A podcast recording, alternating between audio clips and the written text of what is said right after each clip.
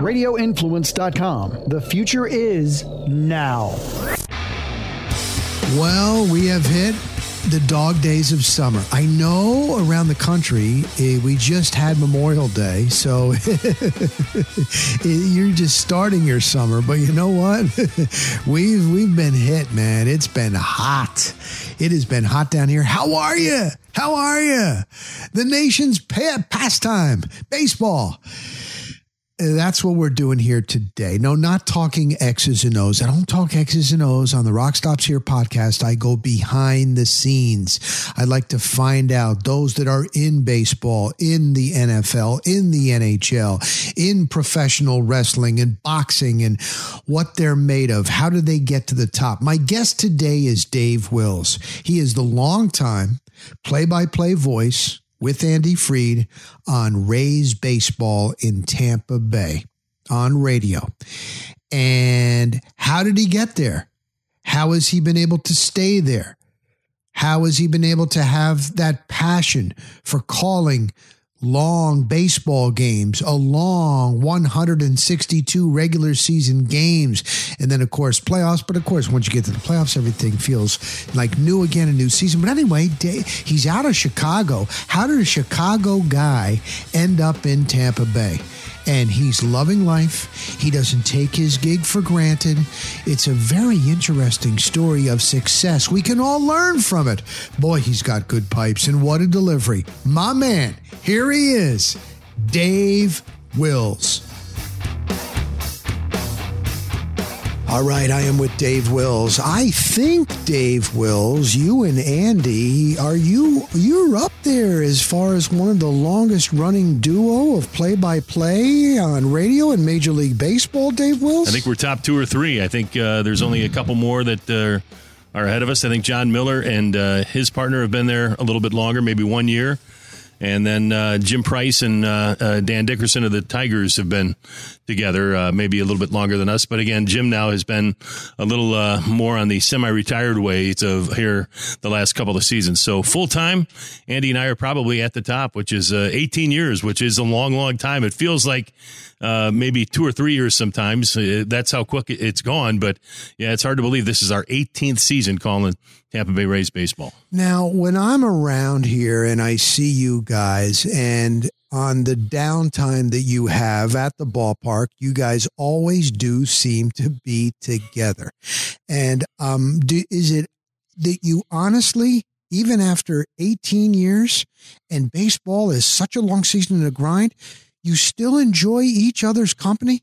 We, we and it's not only here, but it's even on the road. Uh, we're usually uh, lunch partners almost every single day on the road. We do enjoy each other's company. We joke that uh, we spend more time with each other this time of year uh, with one another than maybe we even do with our wives uh, when we're awake. I mean, obviously we go home and you know sleep with uh, go to sleep and uh, under the roof, same roof with your wife, but uh, awake hours uh, that our eyes are open. It's probably a little more on the plus side with Andy and I. But yeah, I truly enjoy his company. We, you know, it's more than just baseball though. That's I think what makes it. you know, it, it's not always about baseball. You hear um, during our broadcast, we'll talk about a variety of things, but um, there there'll be some days where prior to a ball game we're pulling up an old, um, you know, uh, Chris Farley uh, video and no just laughing. Kidding. We'll pull up a, a guy that I knew from my Chicago days who did some great Harry Caray impressions to uh, you know have a little fun and and chuckle. We listen to Casey Kasem's American Top 40. We go back to YouTube videos, just stuff to kind of break up the monotony of a baseball season uh, because there is a lot of baseball. We talk about baseball three to four hours a night. I but, see. Uh, a lot of stuff in the pregame is stuff to make us laugh. And uh, one of the things that we do, we're, we're both getting older. I just turned 58 and Andy just turned 51. But one of the things we've promised each other is we're going to try and hold on to our 16 year old sense of humor. That's awesome. That That is awesome. Now, let's go back a little bit.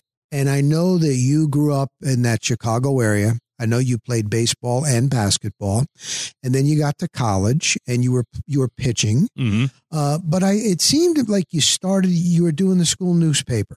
And was it true when you were in college? You started with like sports phone Correct. with those updates. Was it a thing when you were in college, Dave, that you knew that you were not going to be able to make it in, in, in baseball and broadcasting is what you wanted to do? What what what about that time? I mean, my What do you- plan. I I think going back to even high school, uh, my my senior year, um, I was, uh, you know, we had an opening. We used to have what uh, was called open campus, and they got rid of it my senior year. So you could only go and take your two classes and go home for five or six hours and come back later in the afternoon and finish off your school day.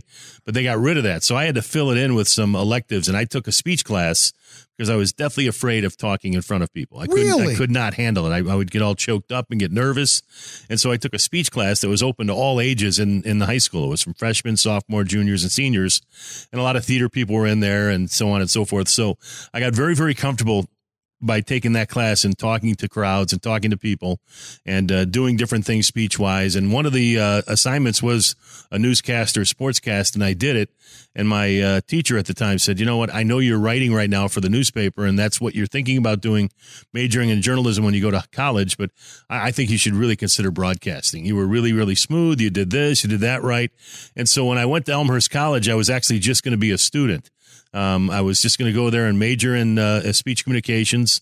I was going to have a backup uh, plan, and I ultimately uh, did get a backup degree in urban studies because, you know, again, how many people get big time radio jobs or TV jobs? And so when I went to Elmhurst College, I was just going to be a student. And then about one week into my school year, I roomed with a couple of basketball players, and they said, Hey, I know you played basketball in high school. We're short a couple of guys. We only have about 12 guys on the roster.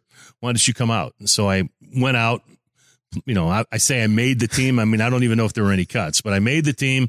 I scored one point on a December night in Rockford. Um, I remember though I worked in the school, uh, you know, PR department, and I remember going through some stuff, and I saw me guarding a guy, and I say guarding in quotes, um, with my nose in his number seven from North Park College. So, uh, you know, I, I knew that uh, basketball was into my future. So then the next year, uh, they had a massive graduation of baseball players, and the baseball coach saw me playing basketball, saw I was left-handed, asked if I had pitched, and I went out and I tried out in the fall. And out of about 50 people, made the 26, 27 man roster and uh, had a blast and just started playing. And then my college coach was uh, a, coach from Australia. And so that all kind of started coming to play. My junior year, I did uh, I did start doing a little more radio. I did a couple football games, uh, you know, but couldn't maybe try to do a basketball game while I was doing baseball. But I would joke around on the bench. I would pretend like I was interviewing a guy or do some fake play by play when I was in the bullpen or whatever. And then I, that led me to that sports phone job. And I worked. It was nine seven six one three one three. Got that gig, and I was between my junior and senior year. And about two weeks into the gig, they said we're looking to hire full time. Would you be interested? And I said, sure. But I still got one year left of college. And they said, we'll work around your schedule. And my, my senior year of college, I was working full time, going to school full time, playing baseball and juggling all kinds of stuff. And everybody at Sports Phone, to Elmhurst College's baseball team were tremendous to allow me a lot of wiggle room to get all that stuff That, done. that, that's unusual to be that much of a hustler at that age because usually everybody's thinking about partying and all the Mhm. kinds of Oh, stuff. It, and it wasn't a lot of fun leaving to go to work when everybody else is getting ready to pop open a couple of uh, cold ones and have a good time. That's for sure. now, before we get to your your starting out your play by play, you did some coaching. And I saw that, you know, I know you were like a pitching coach. Mhm. And then weren't you the interim coach for was it for the University Of of, Chicago. Chicago? Mhm. So what was that? Were you thinking about maybe that or Well, I was, just you know, I got the job with Sports Phone, and and and all along I was still kind of thinking about, all right, what would I do? Where am I going to go? And and I was always wanted to be a play-by-play guy, but it's not like you know now where you can go online and you find out where gigs are. I really didn't know where I was going to find a gig doing play-by-play. I mean, they don't show up in the want ads. Uh, you know, the, working at Sports Phone led to jobs in other radio stations doing updates, and I just after four years of doing that, and I covered a Super Bowl, had a blast. I went to the Super Bowl that had Denver and Washington in it, and uh, you know, Doug Williams ended up coming and sitting as close to I am as to you um, to, to do an interview. And there's Oh, a picture of me and him on the back page of the Chicago Sun Times. And I'm showing my bosses, see, look at how hard I'm working. I'm standing, sitting right next to Doug Williams. He practically sat on my lap to do the interview. And uh, it was awesome. But I, I got kind of a little bored with it. And then a, a job opening opened up with the Arena Football League. Uh, I was the uh, communications director of the uh, Chicago Bruisers for a year in 1988. And then after that season, worked all the way until about January of the of 89 and then they took a little break in operations. And so at that time I was kind of looking for a gig and so I Oh. called up my pit my man at my head coach at Elmhurst College and he said, "Yeah, I need a pitching coach." So I was coaching with him. I coached with him for a year. Uh, then he left and I coached with another guy for a little while. And it was while I was with him that the University of Chicago called and asked to be uh, if I would be interested in their head coaching position. And so I was 25 years old, and I'm thinking, why not? So I went over there and had a blast, and uh, we did a lot of good things. We did some things that were not so good, but uh, had a blast doing it. And I was thinking about staying in coaching for a while, and so I went back and called my old pitching coach, who was a manager in the Orioles organization. His name is Mike Young, and I said, "Hey, Mike, I need you to be a reference on my resume for coaching. I'm coaching at the University of Chicago. I want to, you know, continue to do so." Blah blah blah blah blah. And he said, "No." And I said, Mike, I did everything you've always asked me. I said, right. you know, right. I, I want to coach. He says, get out of coaching. I want you to get back into broadcasting. And Isn't I'm like, well, how does this something? guy know about broadcasting? Well, it turns out the team in Wausau, Wisconsin was moving down to Kane County, which is the suburbs of Chicago. And he knew the owners of the team and said, here, send me a tape. I had done a game at Wrigley Field in like 1986 or 1987 in a catwalk. Wow. And I sent him that cassette. He sent it to the owners owners loved what they heard, and the rest is history. You you, so you always had those pipes. You had those yeah, pipes. Got lucky. You, you worked mm-hmm. on your your delivery. Now you were doing play by play Kane County for how long? It was a couple. Was a couple years. I started in Kane County, helped start the franchise. I was about the third or fourth person hired, and did 91, 92, and ninety three full time. And then uh, the White Sox heard me, and so then I went to the White Sox and did pregame, postgame with them on the weekends in ninety four and ninety five. So I was doing the, the the Cougars Monday through Friday and then going to Chicago to do the uh, White Sox Saturday, Sunday for pre and post game shows. And then in 1996, they were uh, switching to a different radio station, and um, the the guy who had been filling in for John Rooney, Ken Korach, who's been the voice of the Oakland A's now for a long, long time, uh, he became a full time voice of the A's. So they were looking for somebody to fill in when John Rooney went to do network radio and TV, and uh, I threw my name into the ring, and lo and behold, they uh, said you're you were at the top of our list anyway, and so went and interviewed and got the gig. I mean, for a kid growing up on the south side of Chicago as a White Sox fan, uh, the next best thing to actually playing for the White Sox was being able to broadcast for the White Sox. So it was it was just it was a, a dream come true. Uh, it was you know bittersweet because I had such a blast at Kane County, but just like the players, uh, any broadcaster that's at any level in the minor leagues,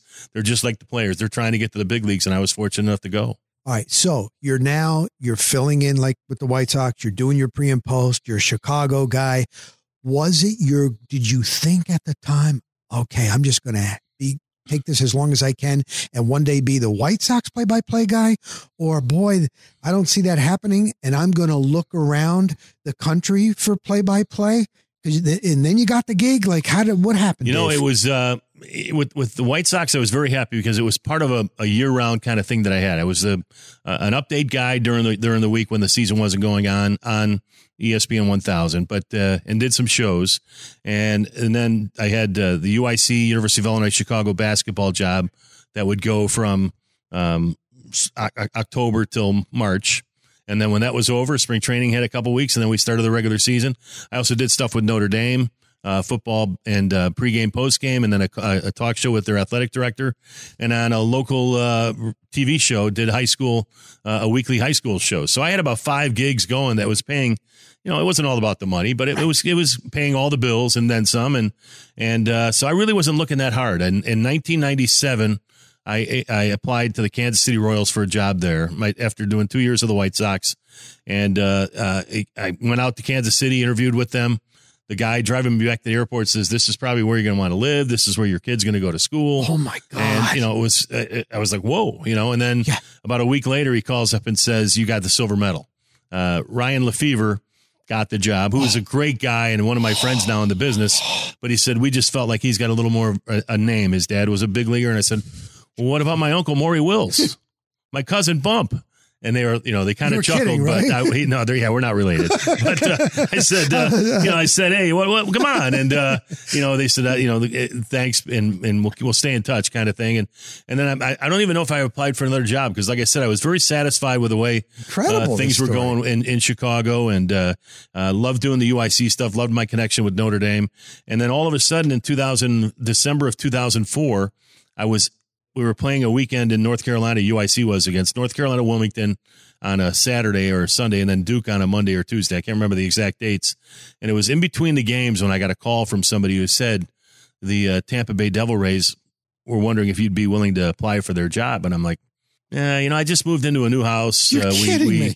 we we took it down to the studs. It's you know, and rebuilt it to my wife's likings. I'm like, you know, I said it's a two blocks from her older sister. It's four blocks from her younger sister. It's less than a mile to her mom's. Uh, you know, let me think about it. And I, and that's serious. And it Oh was my God. like on a Saturday or Sunday when I got the call. And it was about a week later, and I just sat on it. I didn't talk to anybody. I really just sat on it for a while. And then I finally just thought to myself, you know what? There's only 30 of these jobs in the world. And so it was on the following Sunday when I sent in my uh, CD, and uh, I remember mailing it in. And about whatever it was, a week or 10 days later, I got a phone call, and they said, Hey, we'd like to, you know, I'm, it was actually, it was, uh, this was probably around December 10th or 12th. I probably got there on the 14th or 15th. And on the December 23rd, I got a phone call saying, You're one of our finalists. Can you send us some more information? And Oh my God! Right around Christmas. I still too. haven't told my wife yet. And uh because this was her dream home, Oh. and like I said, surrounded by her family, and, and, and all our families are from Chicagoland, so we not nobody ever leaves there, and so made it through Christmas, get to the New Year, and then I, I kind of broke it to her. I said, "Hey, just want to let you know I've I've applied for the Devil You Rays job." quiet from your wife that long? Yes, That's and I- amazing. And I, said, I've applied for the Devil Rays job, and I'm one of the finalists. And uh, and she was like, "Well, what would happen?" And I said, "If I get the job, they probably want me to move there." And she was a little kind of, you know, really.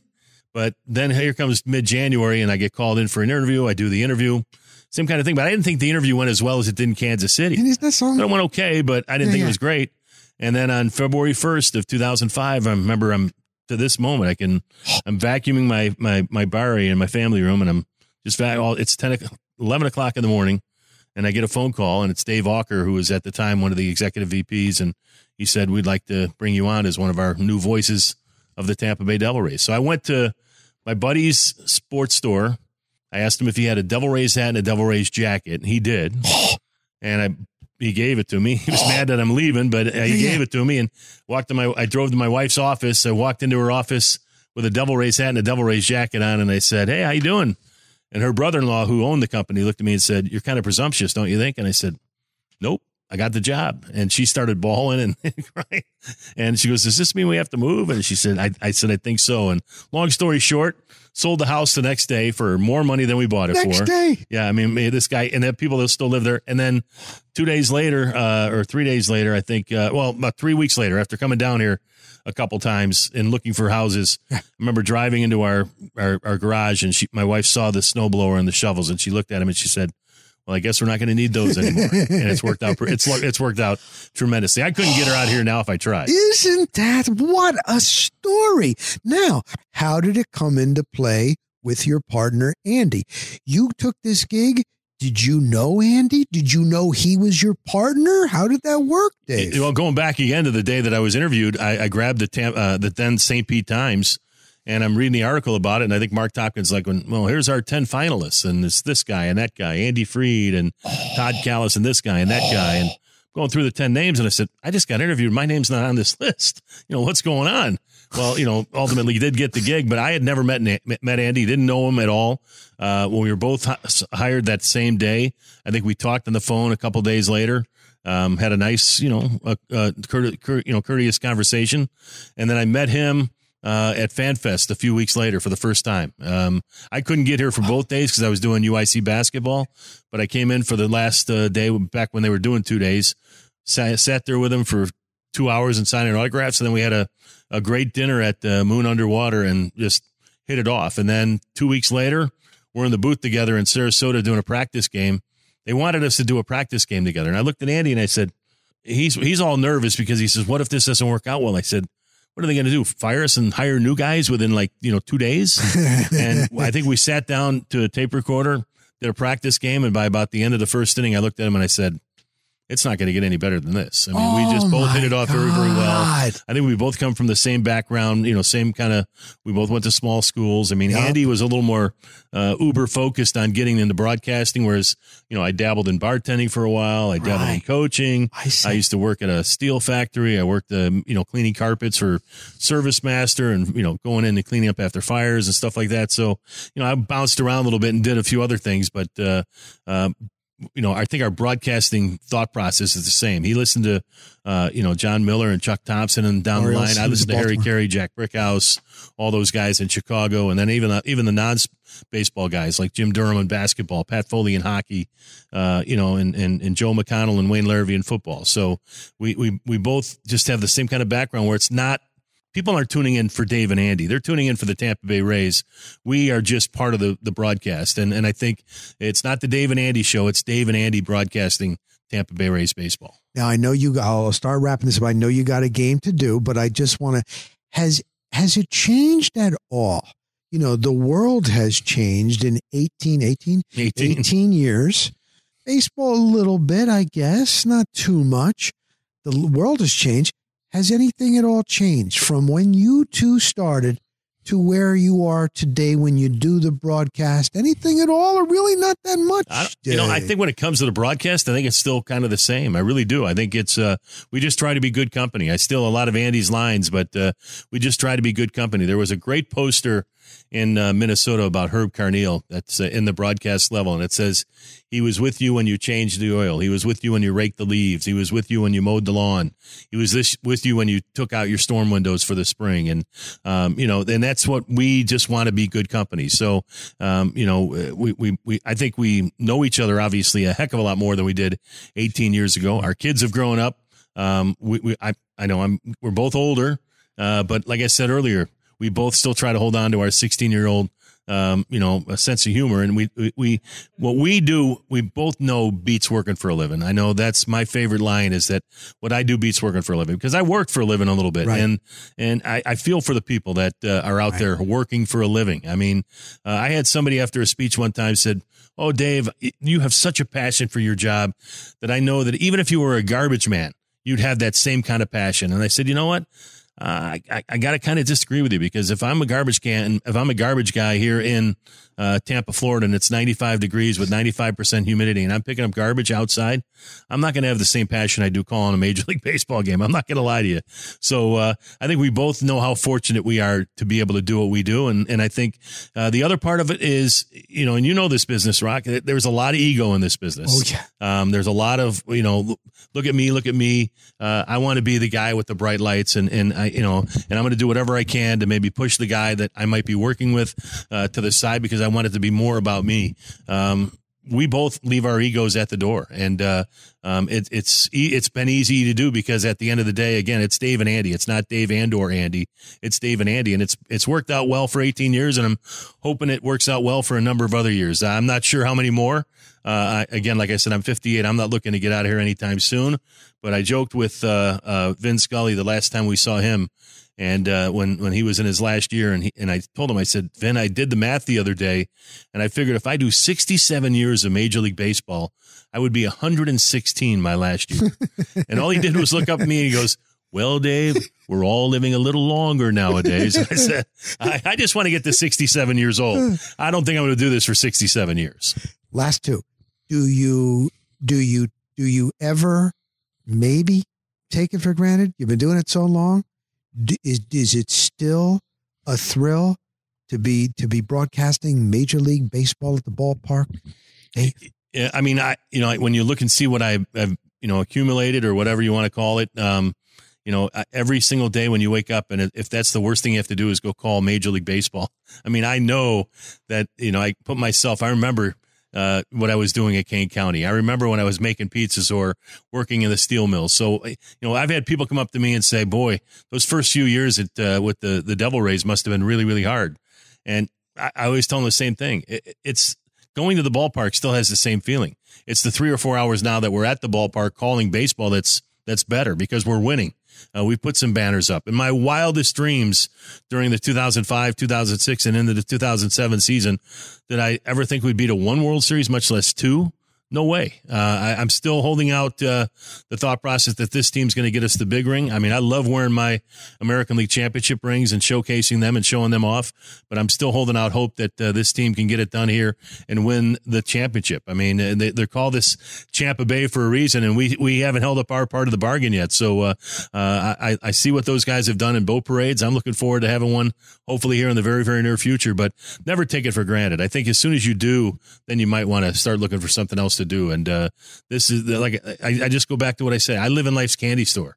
Uh, I, I go to work. I, I go and watch Major League Baseball for a living. I mean, there are a lot of people that would trade places, probably hundreds of thousands of people who would trade places with me in a heartbeat. Here's how we close it out. Of the ninth inning, I ask all my guests, and I know you've gotten it over the years, young broadcasters that they got the passion, they want to do play by play. What is the best piece of advice that you can give, Dave? Well, it's funny you say that because uh, I had a girlfriend uh, back in the day, she, not my wife, but a, another girlfriend who uh, uh told me at the time that I didn't have the ambition to become a broadcaster and and so now my favorite song for her is Toby Keith's "How Do You Like Me Now." But uh, no, it's uh, you know, I, I, the number one thing that Andy and I will tell any young broadcasters: first of all, be yourself. Don't try to be Dave. Don't try to be Andy. Yeah, you know, I get I get you know tapes from people that grew up that are in Chicago that sound like Pat Hughes. Uh, I get we get tapes from people in New York that want to be like Gary Cohen and, and the guys out there out west. You know, inevitably they mostly sounded just like Vin Scully. Uh, you know, so be yourself. There's only one Rock Riley. There's only one Dave Wills. There's only one Andy Freed.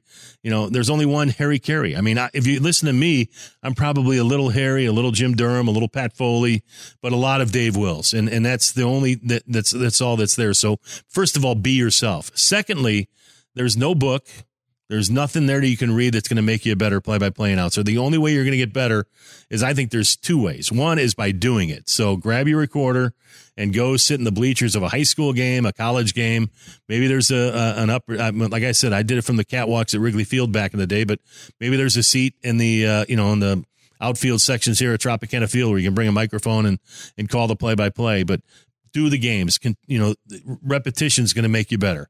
Again, no book, nothing like that. But then now the beauty of it is with XM and with the MLB package and everything else like that. Maybe do listen to a lot of other broadcasters. Find out what make them, st- you know, what makes them tick, and pick up maybe little subtleties from some of those guys. I mean, there's little things that you pick up that I've picked up from Vin, that I've picked up from Don Orsillo in San Diego, or that maybe I picked up from uh, one of the guys in Baltimore, or even down in Miami. And then you kind of inter- intertwine them into your game. There's 162 games you got to call to try, try and make interesting.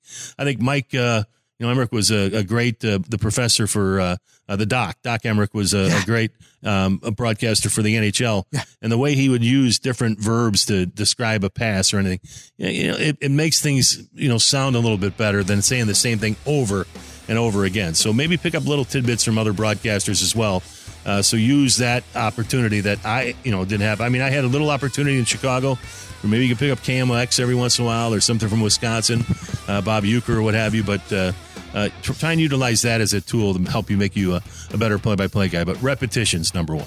Continued success, my man. Thank you, Rock. Thanks. This was a blast.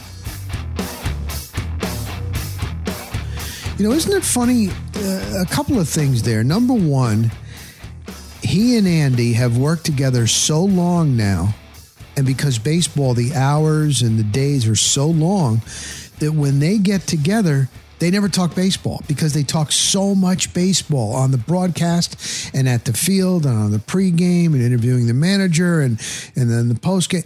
Isn't that funny? They do like movie quotes or things that will make them laugh when they have lunch or when they hang out. They just don't talk baseball. That's interesting that's it's almost like a relationship where you got to keep it fresh. You got to keep it fresh. I better, I better, I better uh, use those words, those sayings today. I got to plan something for my wife tonight. We might have a date night, so I, uh, I better get at it. Got to keep it fresh. Got to keep it fresh. The other thing is, uh, he never thought that he would live in Florida this long. He was a Chicago guy. He's on the pre and post for the White Sox. He was a White Sox fan. Does it get any better than that? And an opportunity comes up. And you know what? Takes the leap of faith and look at how it's worked out. So great. Thank you very much. He's got a great, he's got great pipes and uh, I really appreciated that. And I, I do. I wanted to space it out a little bit, but I wanted to let his partner Andy Freed know I have just as much respect of from with of Andy as I do of Dave. It, I just saw Dave and then I asked Dave, and I want to make sure Andy. So I am going to bring on Andy Freed. He's a little bit different, but a lot of things that are similar, and uh, I I can't wait to get him on. So we'll do that. We'll do that in a couple of weeks. I want to space it out. You know what I mean? Under the same subjects back to back.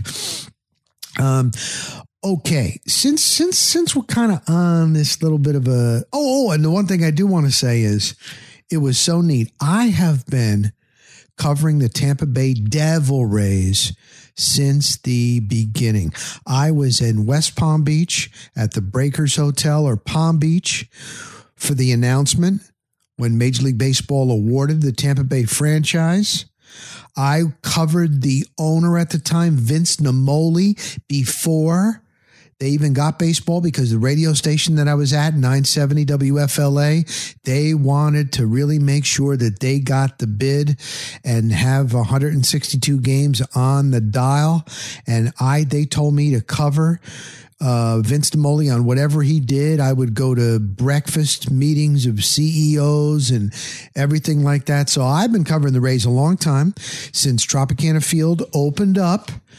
And I've been up to that third level where they have the broadcast booths of radio and TV, but I never knew that the pre and post game host, his name is Neil Solondz, had his own office. I had no idea. And when I set up that interview with Dave, and I am finding out, you know, what I'm trying to do is like, I'm trying to build this thing outside of just Tampa Bay because those are the fans that know me. And so I've been getting some of these national names, but I just, boom, I bombard them. I only get them for like eight minutes, 10 minutes, seven minutes. And it's big names the Adam Schefters, the Peter Schragers, the, uh, who else did I, can I think of the top of my head? But, what I'm finding out is it is it is kind of nice because a podcast is is about storytelling, and it was two microphones. It wasn't just the one quick, and Dave and I sat down. He goes, Oh, we'll do it in Neil's office. Neil has an office up here? I've been at this Tropicana for 25 years. I never knew that there was an office here.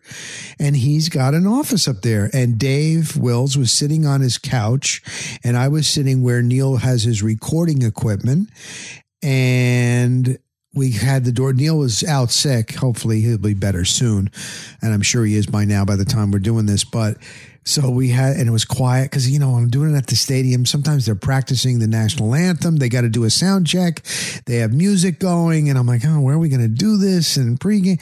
And man, oh man, that was nice to actually sit down and have a nice conversation. More of that will be forthcoming on the Rock Stops here.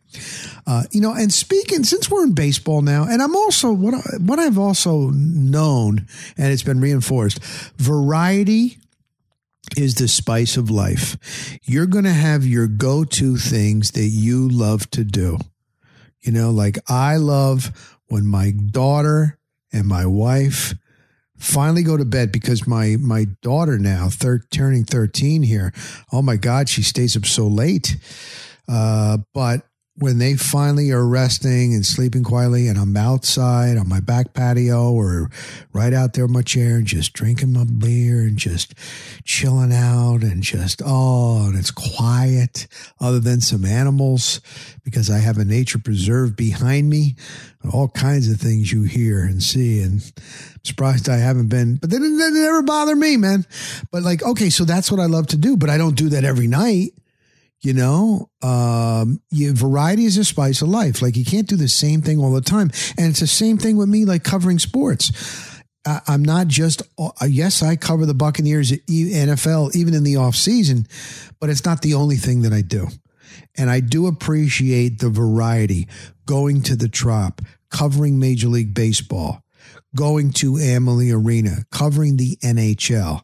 And now that it's playoff time, like I really enjoy so that's why I'm starting to maybe change my tune. You know, the spring football, the XFL, like they are going to be partnering with the NFL. The NFL is going to try some things. Dwayne the Rock Johnson. I know years and years and years ago the old USFL worked, but I don't know, man. Maybe, maybe you just need to take a as much as we all, most of us love football. Football is America's passion, and I love it and I love it. And it's the number one thing, and it gets the highest ratings and the clicks and everything else. But it also is good to have an off season. It is. And so, speaking of, let me give you a couple of more behind. I like the behind. You can tell I like the behind the scenes stories. I don't like the X's and O's that much. Everybody can break down stuff, but you know, what about behind the scenes? That's what I love. So I love being able to go in the clubhouse and it is a lot of hurry up and wait, standing around and waiting. But I was I've been going to at least one game of series with the Rays. I was there for the Yankees. I was there for the Detroit Tigers series. They're on the road as we're this podcast is playing this week, and then they'll be back, and I'll be back. I'm trying to get Kevin Cash. I'm working on it. Hopefully they'll give him me, give him to me. Although he doesn't want to talk about himself. I'm like, ah, that's what the rock star here is about. All right, we'll do it about the organization. He's such a humble guy, man. He wants the the skipper for the Rays. He's all about team, not about. He does not want to talk about himself. But anyway, what I what I noticed, and this was kind of cool. Now, when I first started covering Major League Baseball, the Yankees, the Mets, going into those clubhouses, there was the, the constant card playing, dominoes at tables, like before games, if there was a rain delay, things like that. And then there got to a point where it was more individual uh, keeping themselves busy, like the years of Scott Kazmir and and B.J. Upton and Carl Crawford. And I'm like, oh, those guys are starting to be on their on their iPads or their their phones a little bit. You know, it's kind of changing. Wow. So now, since the pandemic is done and being able to go into the clubhouse and you're kind of just standing around, you got to wait and just be, just mind your P's and Q's because that's their home. They don't really like reporters being in there. That's their oasis. Uh, coaches, they might walk through a clubhouse or a locker room, but that's the player's domain. That's their house. I, you got to respect that. You're in their house. That's where they're relaxing. That's where they're chilling. They got to go out. They're paid to perform. They might be having going through a slump or things like that. And they got to get their work in. They eat at a certain time. They do study. Like let them have their time. You got, I got to respect that. Always did. And so I was kind of uh, surprised, happily surprised, when I was waiting around, and I noticed most of the uh, like the Latin players. Here, these kids are. We're t- this is 2022. I'm old enough to be not only past their fathers.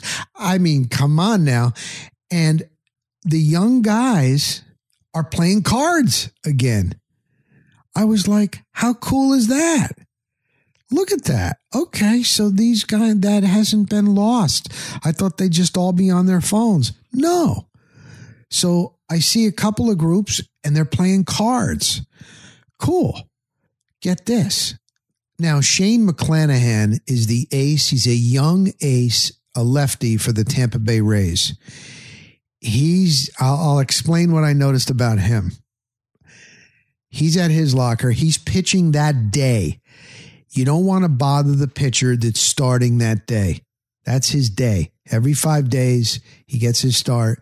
Stay away from him. Everybody does. He's just a real relaxed guy. One of the, a young pitcher that's next to him is buried in his locker reading a book. Just, just did not look up reading a book you know when you hear like oh these kids today oh they're only on snapchat or their phones that's all they are. This guy is like 20 some years old and he's reading a book. The whole time we, we were in there for an hour. He didn't look up. He ended up throwing in relief that day okay? That was the tiger series. Next series against the yankees i'm in the clubhouse. There's a little bit more media we're doing interviews, then we're waiting around. You get the starting pitcher for the next day because, like I say, in baseball, you the your the availability to talk to players is pregame and after the game. But the day a pitcher is pitching, you do not talk to him. That's it's just the general rule. But you get to talk to the pitcher then who's going to pitch the next day and then you can use that that day, that night, that next day, that morning, afternoon le- leading up to the game. So you're kind of waiting around. Well, I was over where they have these couches in the middle of the big spacious clubhouse and they also have a big go bolts sign it's huge, hanging from the ceiling, and they're going to keep that up until the bolts are eliminated. I think that's kind of neat, you know, in a town where they're pulling for the other pro team. It's kind of cool. And I look, and on one of the recliners, they have like two or three recliners near the couches, and then they've got a couple of TVs that are up, and these guys sometimes glance up into games. Another guy is reading a book and this isn't like an elementary school book. I mean, it's thick. And and I was like, wow. Like, honestly, the last, now I haven't been in a clubhouse or locker room for at least two, three years because of the pandemic. And from three years going back to 10 years, I hadn't seen players just like reading books. These, that's two different players now reading books. How, I, I don't. I think that's kind of cool. You know, it's not a lost uh, art. So there was that. And then McClanahan, like this kid, he can throw over 100 miles an hour. He's got a wicked curve, like a slider, and now he's developed a changeup. If he can stay healthy, that's the big thing with pitchers. One of the old time uh, pitching coaches said, it's not a matter of if, when. My pitchers are either going to have shoulder or elbow with the Tommy John. It's just it just happens. But right now, he came out of USF. He's on fire, but it's the demeanor. Like here he is, he's pitching that day. He's looking at now, he was just chilling with his back to his locker, looking out. He's on his phone and he's laughing and he's just on his phone. He's just relaxed. Then he gets up, does a little stretch. He goes over, there was a putter, a golf club there, and he mimicked, pretended like he was putting. And then he walked into the back, came back out, sat back down, and just just kind of laughing, busting chops with one or two guys coming by. I'm like, look at how relaxed he is. He hasn't been in the majors that long. Okay. He's the number one pitcher on the staff. He's pitching that day. And yet it isn't like he's his headphones are on and he's so psyched and don't talk to me. And like I was like, that that's a great sign. When you're that calm and cool and kind of relaxed on your day. And then I told this show, uh, stay, if you listen to the 620 WDAE 95.3 FM in Tampa Bay sports station, uh, the Pat and Aaron show, I did tell this story, but as I go on once a month. Feels like once a year each time. But anyway, I appreciate it. Those are my guys. Those are my guys. They've they've asked me on. Thank you, boys, goons. But so when McClanahan was sitting there in his locker, one of the clubhouse boys comes by and he's like, "Oh, USF is on. I'll put it on." And he's like, "Nah." And then they were they had a lead, and he glanced up and they gave up a lead and he goes ah, turn that turn that off. I don't want to see that. Like he's he's still invested in his his college his university usf it was an aac tournament and i don't know a tournament a game. I don't know i don't think it was a tournament no. And then a pitcher for usf gives up i believe it was a grand salami it, it, was at least a two or three run home run. I think it was a grand salami. And he's like, damn. And that's the first time I saw him show emotion. McClanahan. He's like, damn it. Oh, shit. He's like, turn that shit off. I told you to turn that off. And then he said, you know what? I wish I was still in college. God, I wish I was in college. Like he would probably, do- he would be dominating. He's, he's pretty much dominating almost on a major league level. But anyway, I just thought it was interesting that these young kids in their 20s are not just all on their phones. They're playing cards and some are reading books in the year 2022. How about that? What goes around comes back around. Because my daughter just finished her school year. She's going to be going into eighth grade now. Unbelievable. I just remember her in my arm after Emily gave birth, being in the hospital the next morning The nurse just grabbed her from the little thing, the swaddling, the swat that she was all wrapped, but boom, popped her right on my arm. Here you go, Dad. And just like looking at her and like, holy crap, I got a daughter. We have, we have a daughter, and that's now going on 13 years ago. Like, holy crap. But when we were at a cast party, my daughter is in musical theater and chorus and all that. And we were at this cast party, and two of the dads were at we were at a local place, a watering hole, having a beer all together, and the kids were doing all their stuff, hanging, singing, all that. They're musical, they're theater people, kids, and they were talking about their kids at twelve and thirteen years old are all listening to like retro music, like songs that when shit, I was either in high school, like in college. I'll hear my daughter singing songs. I was like, look at that. It comes back around. So same thing with like the reading the books and playing cards. Like, isn't that something? It really, really is kind of cool. All right. Now the NBA playoffs rolling on. NHL playoffs as well. We're now in the finals, Western Conference finals, Eastern Conference finals. I've just got to say this. I have been at Amalie Arena for more, they call it morning skate at the NHL. NHL players, when they play night games, they come to the arena. Sometimes one or two will not, they'll sit out and rest, but most come. They got to put on all the gear and they have practice and it's very light. It's called morning skate. And then they will have a couple of players they'll bring up to the podium. They have the head coach. And so I'm getting to just be around that again a lot and watch and observe and talking and seeing. And I love to cover teams when they're this far in the postseason. I can remember watching infield and outfield practice before a World Series right on the field and I just marveled at how fine tuned third base, shortstop, second base, so fluid. So like this is the the cream of the crop that is left playing after a long season. They are they might be beat up and tired and all that, but man, they are this is the bed. They are so fine tuned. Like just wow. Same thing. I cover I was at uh, uh a practice the other day because the Lightning they they had a sweep, so they've had they've had a couple of days off waiting to see you know who their opponent we all know now but who their opponent will be for the eastern conference final and when i went to a practice i was just marveled at how fast paced the practice was the passing right on the sticks the goaltending the sharpness the no screwing around once you get out there, like that's the sign of a championship team. And they're this far in the playoffs. You don't get there backing in. You don't get there with luck. Oh, it was the refs against the other team. This team is lucky. They haven't played the top. No.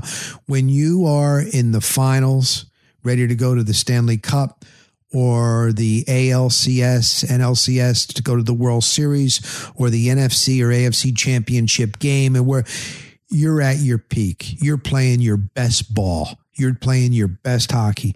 And it really is something to see. Like, wow, there was no, once you're on that ice for that time that you were there, you know what's at stake. And to, so it's really something to see. And then this is what I thought when I was leaving and driving home that day uh, not only that day, but when the last game when they won at home. Here they are. They win game four. They sweep the Florida Panthers. They're now going to the Eastern Conference Finals. They're going for trying to make history to three-peat to win the Stanley Cup back to back and now try to get back again. And when they came out, the Stamkos, the Victor Hedman, the Vasilevskiy, their goalie, who doesn't really, he is very, very shy and he doesn't want to take credit at all. Head is down. He doesn't like, you know, and he is Russian. So his English, he, he's very, very shy when it comes to media. So he's really humble as it is. But the Stamkos, the Hedman, even the Killorn, this Ryan McDonagh, you would never know that they had just clinched to go to the next round You had never known that they had swept. You had never known that they're going through history because they are so confident, so experienced, and so focused and so appreciative. That's what I notice. It's it's I'm honored to be there to see this and witness this. Because you know, I'm from a small thing now, the Tampa Free Press, honored to be credentialed with Brian and them. Very honored. Um, you know, I do these podcasts. Uh, but I'm going to go the extra mile because these times where these teams are on these championship runs, this doesn't come around. And I've been doing this so long. There'll be a day like, oh, do I really need to go to Amalie Arena today? Am I going to be able to get anybody on my podcast? Am I going to be, you know, I already did this story, you know, is it really needed? No, take advantage of this because, like I say, man, there you usually you go years and years and years. You know you know you probably have your teams that you follow and support or wherever you're living and there's long droughts and yet you're still a fan. And that's what i love too that you don't jump off the bandwagon and only front run. Uh, who likes that? It's almost like when everything is positive everything, every one of your posts on your on your Facebook or your your everything is great. Uh, now, am I going to post some other stuff when my daughter's crying and my wife actually started crying and now everything is changing? They're upset. Am I posting that? No. so I'm guilty. No, no. Am I posting when I have good days and bad days? There is this comedian. He might be a little bit too much for some Sometimes he is. He's over the top. He cracks me up that I follow on one of his podcasts. He is a character, one of the best. His name is Joey Diaz, one of the best storytellers I've ever heard. He, he he's unbelievable. He's a Jersey guy, and he had a great point the other day. And when I have a down day where things don't work out, or shit, this, oh really, this, oh shit, he had a great point. He's like, "Would you like life where?" You win the lottery every day. You have a beautiful woman do something to you every day. You have more money than you know what to do with. You have your meals catered to you. That every single day, that would be boring as hell. Would it be fun to experience for a little stretch? But no, you have to have down days in order to really have really good days. And so it it took a comedian, Joey, Uncle Joey, when I was listening the other day, to just realize that. And for me to try to tell that to my wife and daughter, eh, because when it thinks that all is falling through and now the friendship thing and now she doesn't want to go to camp and when she's born in the wrong time my wife starts crying and all that if i try to tell them that it ain't gonna fly. We're, we're men and women are different right? Boy do we know that right? But when you're having a bad day or several bad days man when you get that good day doesn't it feel really, really, really good? And, and if you're a good person, like it usually will, it usually will, you know? So you're going to have bad days. Okay, today's a bad day. Today's a bad day. Or days where I go to the Lightning and I go to the Rays and I'm there for several hours and I come back and I really didn't accomplish anything or get anything. Okay. And then, then I, it's like, oh, did I really waste my whole day? I did a double duty yesterday and all those hours that I really, I kind of wasted it, didn't I? Eh. And then next day, this just happened yesterday. Next day, I'm going to the post office and I had to put something in the mail and I'm walking out. It's called the Oldsmar Post Office. And who comes walking in? But his name is Bob Harig. He is the top golf reporter many, many, many, many, many, many, many, many, many, many years at ESPN. He has been the Tiger Woods aficionado. Tiger knows him, respects him. ESPN has kept him employed for so long. Honestly, well, he he does a great job. He's a good dude, but also because of the Tiger Woods, man. And so I run into him occasionally because he lives re- really close to me here, Upper Pinellas County in Florida. And so he comes walking here again, just like Flair walked up on me. And he walks right, he's delivering a book. He wrote a book on Tiger and Phil Mickelson. And he was delivering that book or a couple of copies and he was mailing it out. He had a Rays hat on, just a t-shirt on. Hey, Bob. Hey, Rock. How you doing, man? What's happening? What is happening? I said, you still at ESPN? Because when I saw you about a year ago, your contract was up. You weren't sure. He goes, no, after all that, you know, they think that maybe Tiger might be done. They don't know if they're going to the clicks. But I ended up at SI, Sports Illustrated. I was like, well, that's pretty darn good you know? And we just started talking and we're BSing and about the industry and this and that. And I thought, you know what? He's got great inside stories on Tiger Woods, Phil Mickelson, what it's really like behind the scenes on the PGA Tour. Normally, I'm not a, I wouldn't do like a golf thing, but that's, but I was like, hey, would you like to one day come on my podcast? That'd be great. He's like, I'd love to. All right, we'll do that. And I was like, great. We talked for a little bit more. Boom. We did the fist pump. I always like seeing him. Got my car. I'm like, there you go. Yesterday I might have struck out. Didn't get any interviews for Rock Stops here. Today I'm walking to the post office and boom, that would be interesting. That's different. You see what I'm saying? Hey, did I tell you guys I ran into Big Show? I don't know if I told you this. Did I? I, again, I have Anheuser's. I've drinking beer, uh, drinking, drinking, drinking, drinking, drunken beer so many years. I I uh, I have Anheuser's. But did I tell you that I was walking into? No, I was yeah, I was walking into where I I, I belong to an Anytime Fitness. They're great because you got your little fob and you can go to any anytime fitness anywhere at any time. And I'm starting to find out that a lot of the pro wrestlers they belong to Anytime Fitness because they travel to so many different cities and country all the time, and they all they have to work out. Do you ever see any pro wrestlers that look like Shizit? No, so they have to work out. And when I went to sign up with my Anytime Fitness that I go to now, the guy that was signing me up, he goes, "Oh, you know who just came in here yesterday? Dustin Rhodes, Gold Dust." I'm like, "Goldie." I've interviewed him. I like him. And he's like, yeah, he just came in. I said, yesterday? Wow, I thought he was like, yeah, he goes, he was just here for something. He wanted to do the cardio, came in, he remembered me. I was at another place. I'm like, that's interesting. And then, uh, so, I, and there was another wrestler that worked out at an Anytime Fitness. I think I was over in Tampa for something, and I went there, used my car, my my fob, boom. So I'm uh, coming. I got two different locations close to my house, and I'm coming out. No, I'm going in, and here's Big Show.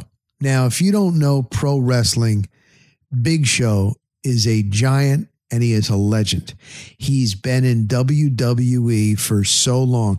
He's also very successful. He's got TV shows. He just got picked up again. Uh, he was on a family type show and then this other show where they do all these things. And he just got, I just saw that the other day. He moved over to this AEW.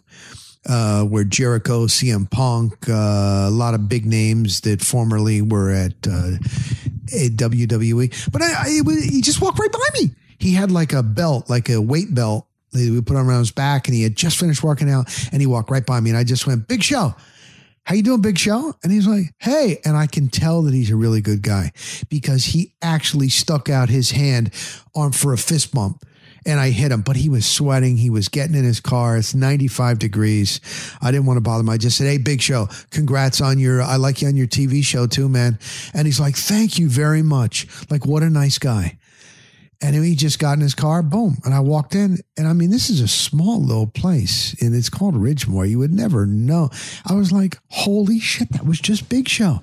Big Show. Very lucky. And then I ran into Ric Flair last week walking to the Lightning game.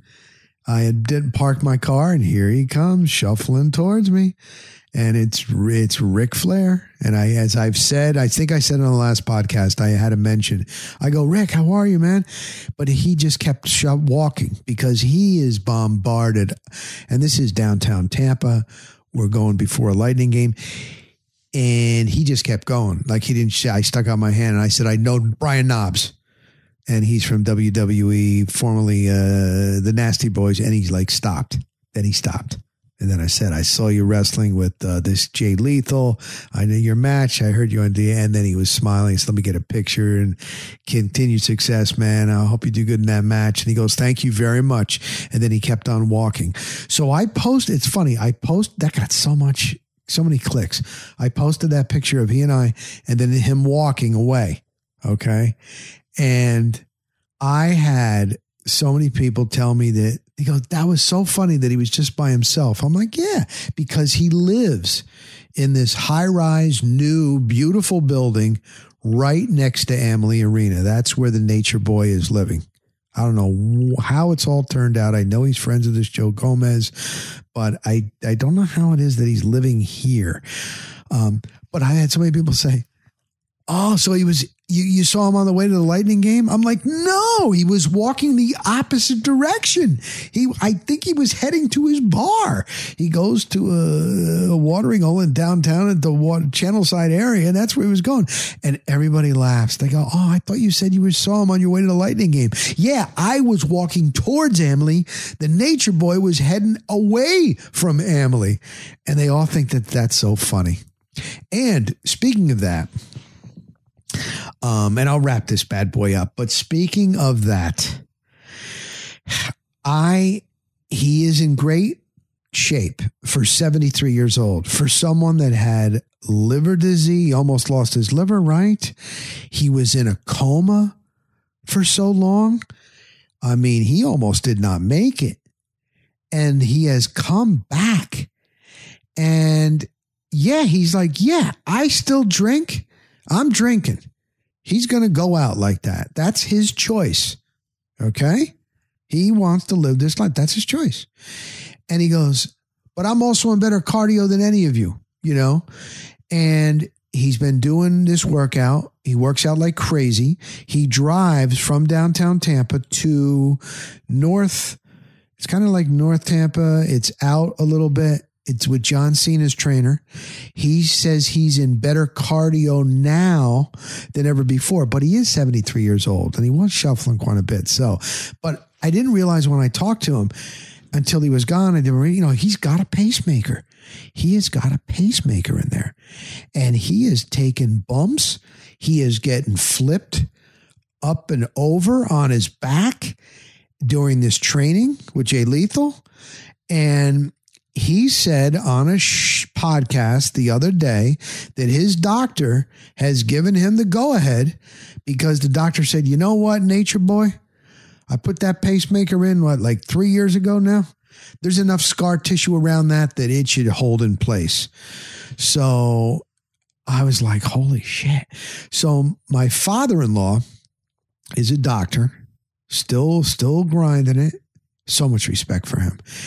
And so he was asking me, he came over here the other day and he was asking me about the lightning. And he's like, still going to the Rays? I said, yeah, I go to the Rays. He goes, I haven't followed the Rays that much. I'm all in with the lightning. He's a big Tampa Bay sports fan. And, uh, and I said, no, no. And I was telling him a little bit. I like to, I tell him the behind the scenes stories. He loves that. And I said, Richard, I got to ask you. I ran into Ric Flair. He's like, oh my God. I said, yeah. And he's got a pacemaker and he's going to wrestle another match. And his doctor said that there should be enough scar tissue around that pacemaker that it should hold it in place. What do you think, Richard? Is that true? And Richard said to me, he's like, yes, that basically your pacemaker grows into your body. Like it's pretty secure there.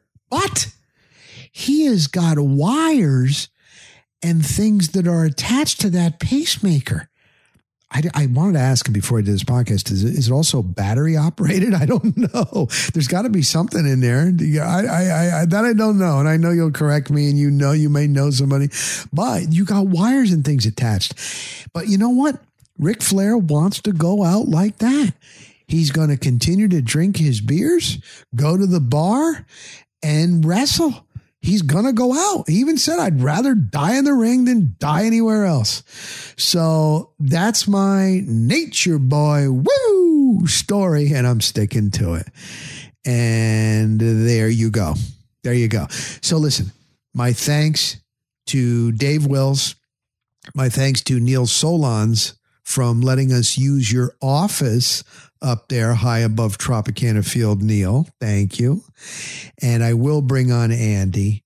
And like I say, I got a couple in the can. I might be planning, I'm going to work on it after this podcast. Might be something really, really, really cool.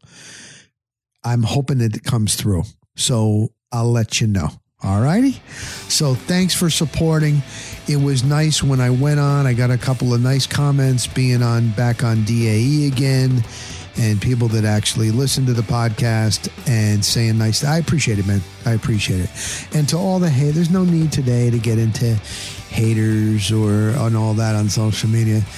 I'm in a good mood. We're going to keep it like that for today. Tomorrow will probably be a down day, and then we'll go good on the next day, right? That sound good? I, I hope all of you are going to have a great, great, good, good, good, good summer. And let's enjoy each and every day. All right? Have fun. I'm not saying to go out like the nature boy, but let's have fun. Woo!